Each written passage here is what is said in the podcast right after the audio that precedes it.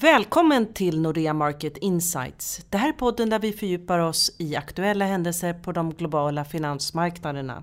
Temat för dagen är post-Fed-höjningen, det vill säga vilka konsekvenser fick den räntehöjning som den amerikanska centralbanken aviserade tidigare i veckan?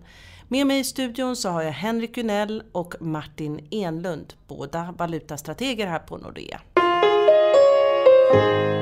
Hej och välkomna tillbaka Henrik och Martin. Hej! Tjena hejsan! Så efter nio år så kom äntligen beskedet att Fed höjde den amerikanska styrräntan. Vad innebär det här beskedet egentligen? I det stora hela tror jag man kan säga att det innebär väl inte särskilt mycket. Det finns ju få saker som har varit så vida annonserade och vida förutsedda som den här räntehöjningen. Så det beskedet innebar var ju att det innebar inte särskilt mycket för det var att någonting extremt förväntat hände. Vi satt och tittade på skärmarna klockan åtta när beskedet kom och eh, eurodollarn, den amerikanska 10-årsräntan, den amerikanska 1-2-årsräntan rörde knappt på sig helt enkelt. Så det var precis som Martin säger, det var så förväntat. Och Fed lyckades faktiskt leverera ett budskap precis så som marknaden ville ha det. Trots att det egentligen inte var en dovish hike utan det var en hawkish hike. Det man kan säga, vi som sitter här och följer skandinaviska centralbanker är att Riksbanken och Norges Bank har lite att lära vad gäller att kratta manegen för kommande händelser. Här har vi alltså världens viktigaste land som höjer världens viktigaste ränta för första gången på nästan tio år under förutsättningar vi aldrig sett förut. Och ingenting händer. Det är en fantastisk fjäder i hatten till hela Fed. Och man önskar ju och hoppas att Riksbanken och Norges Bank till exempel skulle lyckas vara lika duktiga på att eh, guida marknaden och ekonomin helt enkelt. Ska man se det här som ett tecken på att finanskrisen är över för den här gången? På sätt och vis, ja, men på större... För USA är det nog det. Man kan väl säga att det här att de höjer räntan är ju ett tecken på att USAs ekonomi har helats väldigt väl. Arbetslösheten har halverats sista fem åren och ekonomin ser nu ut att stå på mycket stabilare grund. Hade den inte gjort det så hade ju Fed aldrig vågat höja räntan. Så USA leder ju på något sätt utvecklingen. Det är den ekonomi som förmodligen har helats bäst. Men vi ska med oss att det är fortfarande så att mycket i även i USA är extremt. Fed har fortfarande en gigantisk balansräkning som är följd av att de har ägnat sig åt åratal med olika penningtryckarprogram. Och det är egentligen när de här oortodoxa stimulanserna är totalt borttagna, då tror jag man kan säga att finanskrisen är helt över. Och där kommer vi inte vara än på fem år. Eh, och som Henrik ska nu förklara, så det finns ju fler länder än USA och Europa och emerging markets där är läget helt annorlunda. Och låt mig också bara flika in när det gäller USA att man inleder en höjningscykel i ett läge då både inflation och tillväxt med historiska mått mätt är ganska lågt. Eh, det var ungefär 2-2,5% tillväxt och inflationen ligger på 1-1,5. Så, så lågt brukar det inte vara när man inleder en höjningscykel så det finns mycket som, som sticker ut vid det här tillfället. Den här låga tillväxten är en följd av finanskrisen. Ja, och därtill också att man har ISM, alltså en tillverkningsindustri som till exempel kämpar med en alldeles för stark dollar och en omvärld som är, som är svag när det gäller efterfrågan. Men precis som Martin indikerar, vi kan ju inte säga att finanskrisen är över eftersom vi ECB här i december sänkte depositräntan och utökade sitt QE-program. Ingalunda är den över. Större delen av, om man tittar till exempel på den tyska avkastningskurvan eller den franska avkastningskurvan eller varför inte den schweiziska avkastningskurvan så har du negativa räntor på löptider ända ut 5-12 års tid. Så att det... Allting i Europa är mycket mer japanskt än vad Japan någonsin var. Ja. Kan man säga. Och då det, ska man inte komma och säga att finanskrisen är över. Nej. Men det är en konsolidering. Man har, om man definierar finanskris som att man har reducerat sin skuld så, så har amerikanerna lyckats med privata hushåll har en mindre skuld idag än vad de hade tidigare i förhållande till sin disponibla inkomst. Eh, offentliga finanser i USA ser bättre ut och de ser också bättre ut i Europa på aggregerad nivå. Men det finns länder som inte har lyckats att okay. Man, man kan väl egentligen säga så här. Huruvida finanskrisen är över eller inte, det är en fråga vi lämnar till språkfilosoferna. Tänk om den inte har kommit till Sverige? Tänk om vi är det sista landet som får den? Det skulle vara intressant. Här har vi inte haft någon justering av tillgångspriser. Här har inte fastigheter fallit i pris.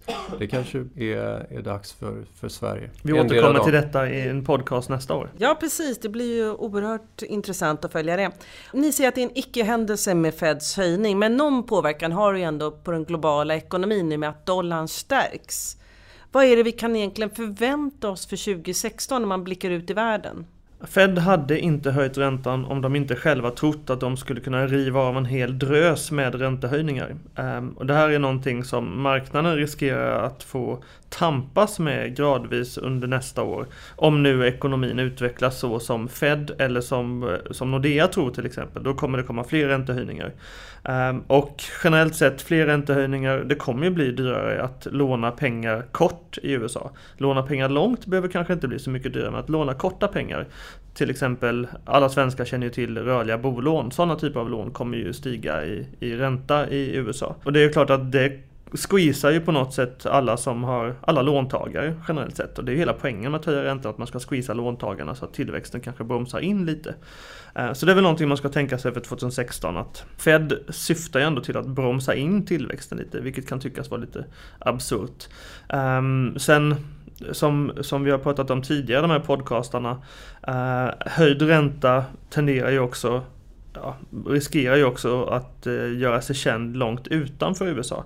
För det är som sagt världens viktigaste ränta, världens enda reservvaluta och vi har nu sedan 2009 har väldigt många företag och till viss del länder ägnat sig åt att låna billigt i dollarn.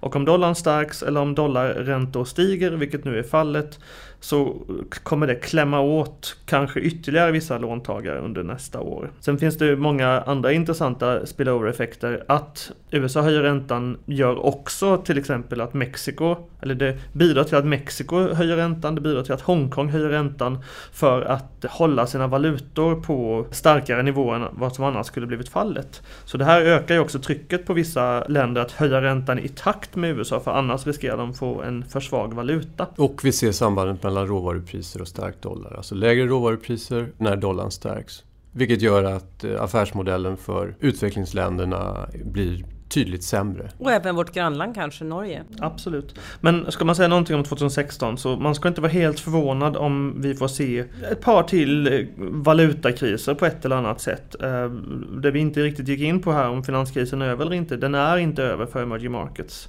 Mycket har skett men den är inte helt över där vad gäller omprisningen av eh, den dyrare dollarn. Och eh, en spaning som finns i marknaden just nu är att eh, man, man befarar att Saudiarabien till exempel ska tvingas frångå sin nuvarande valutakursregim.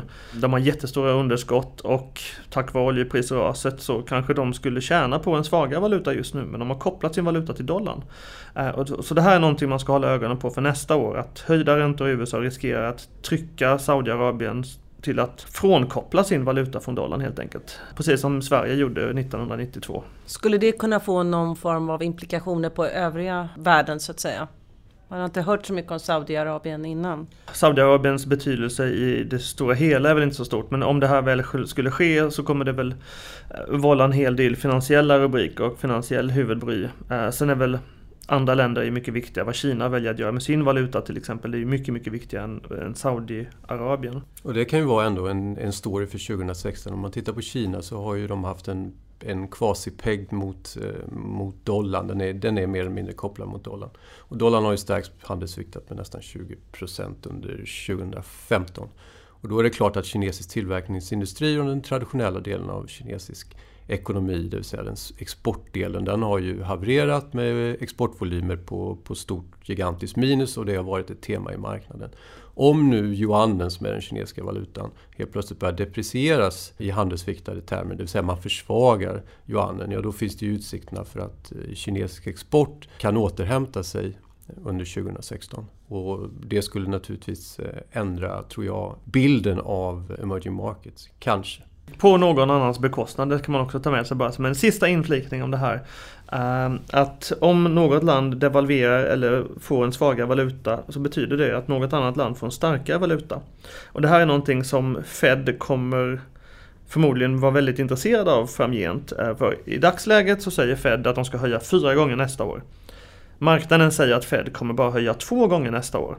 Och det här speglar nog att marknaden har en annan syn på dollarn, en annan syn på yuanen vad gäller nästa år. Och om dollarn skulle stärkas, vilket blir fallet om Kinas yuan tappar, då kommer Fed, allt annat lika som vi brukar säga ekonomer, inte kunna eller vilja höja räntan lika mycket.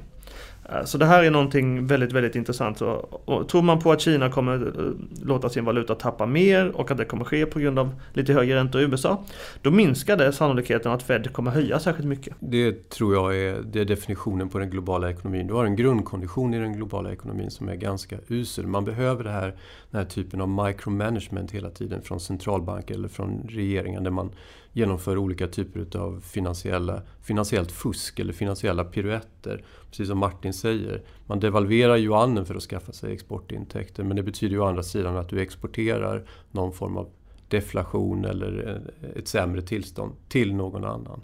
Och då kommer vi osökt över till den svenska ekonomin som går som tåget. Hur påverkas vi? Vi ja, inte har SJ ju... i alla fall. Men eh, det går bra mycket bättre än så.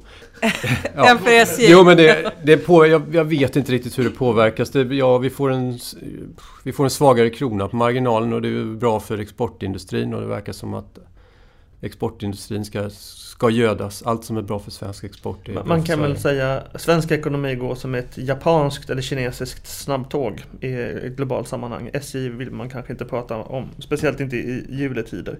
Um, men för svensk del, man kan väl ta med sig att Riksbanken har ju länge längtat efter att Fed ska visa vägen för global penningpolitik. Att Fed höjer räntan, det tror man, allt annat lika, det ska leda till starkare dollar. Och en starkare dollar är ju samma sak som en lite svagare krona. Och det gör att Riksbanken tror att de inte kommer behöva ta rygg på ECB lika mycket. Och, och att de under 2016-2017 ska kunna ta rygg på Fed istället. Så det här är eh, någonting som är väldigt hoppfullt för Riksbanken i alla fall. Att kanske behöver de inte köra lika tokiga stimulansåtgärder som ECB nu när Fed faktiskt visar vägen att det går att höja räntan.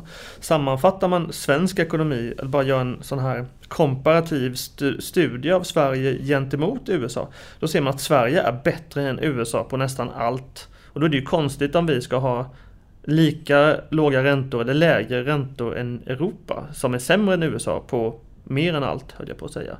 Ehm, så Fed, allt annat lika, så säger det här att Riksbanken kanske inte behöver köra lika mycket penningtryckarprogram, de kanske inte behöver sänka räntan lika mycket. Men allt det här jag säger beror på vad dollarn hittar på. Om dollarn nu börjar tappa vilket vissa tror att den kommer göra nästföljande två, tre kvartal, då hjälper det här Riksbank, inte alls Riksbanken. Och då har vi några intressanta podcast inför 2016. Jag tackar er för att ni har varit här idag och önskar er en god jul. God jul! God jul! Tack för att du har lyssnat! För fler analyser besök gärna nexus.nordea.com eller prenumerera på några av våra nyhetsbrev. Du kan också se vår senaste webb-tv-sändning om Riksbanken, svensk ekonomi och globala utblickar med Annika Winst och Mikael Sarve. Den hittar du på nordea.se markets. Välkommen tillbaka!